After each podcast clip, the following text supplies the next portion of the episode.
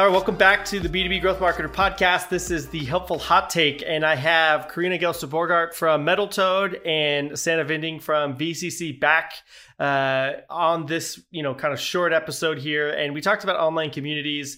We talked about, you know, the value, what to look for. But now I want to I want to give everybody now that everybody knows what they are and they want to join. Uh, what should they look for? How should okay? So how should they find them, and how sh- what should they look for when they want to join an online community? So maybe just give us your thoughts or tips.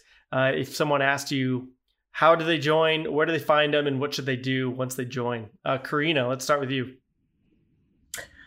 I think it's uh, starting with what's what's the goal that you're looking for. So you know, we touched upon the bigger groups are great for inspiration. Uh, some of the smaller groups are are better for that real relationship building. And so, starting with what are you looking for, and then uh, giving yourself permission to experiment. So attend some, uh, try some out, some of these groups are paid, some of them are free. So if it's paid, is there an opportunity to attend a microbite of it or meet with somebody from the group to learn a little bit more to, to see if it's the right fit for you?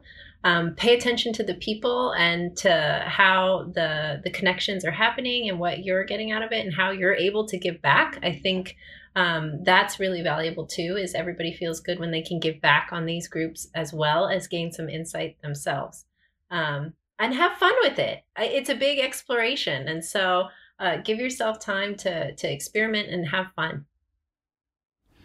Totally agree. Yeah, keep you know do the experiment. Um, ways to do it um, could be to go on Clubhouse because there you just go into the different rooms and you find out what works, what doesn't work, or which interest you have. You find a good group, um, and there you can connect with some of the people as well, or you can follow. And then if they have any social media, you can go and ask them after to say, "Hey, are you a member of the group?" Other groups you can recommend.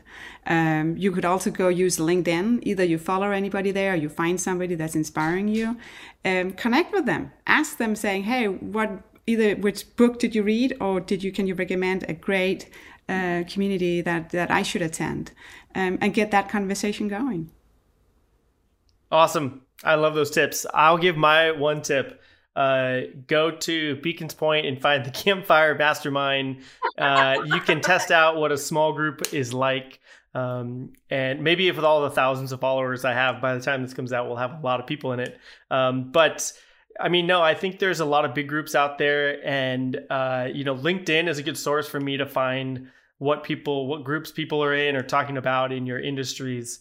Um, and then Clubhouse, I think, is also a good place to at least get ideas of what people are joining and why they're having conversations about it.